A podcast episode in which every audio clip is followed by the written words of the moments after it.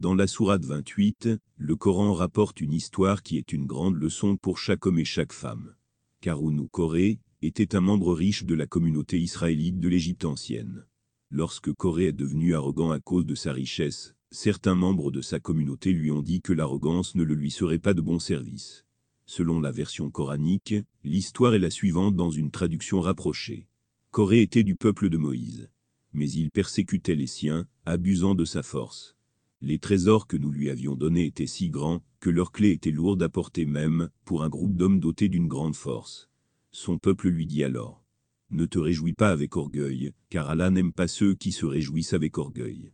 Recherche plutôt, avec les biens qu'Allah t'a donnés, la demeure ultime. N'oublie cependant pas ta part en ce bas monde. Sois bienfaisant envers autrui comme Allah l'a été envers toi. Ne cherche pas le désordre sur terre, car Allah n'aime pas les semeurs de désordre.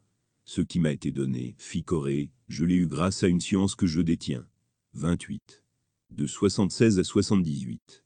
Selon le récit coranique, Corée a été puni par Dieu à cause de son arrogance.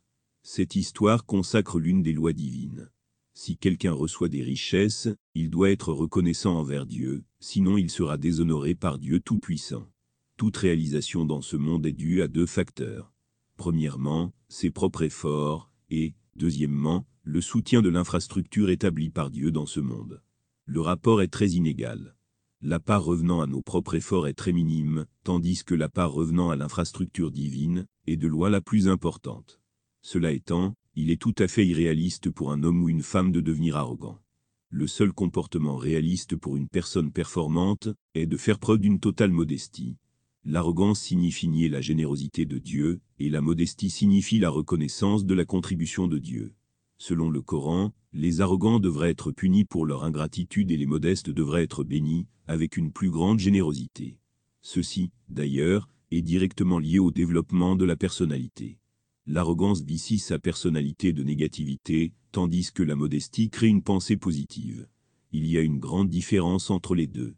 La pensée négative est la source de toutes sortes de maux, tandis que la pensée positive est la source de toutes sortes de biens. Les sages sont toujours modestes dans leur comportement.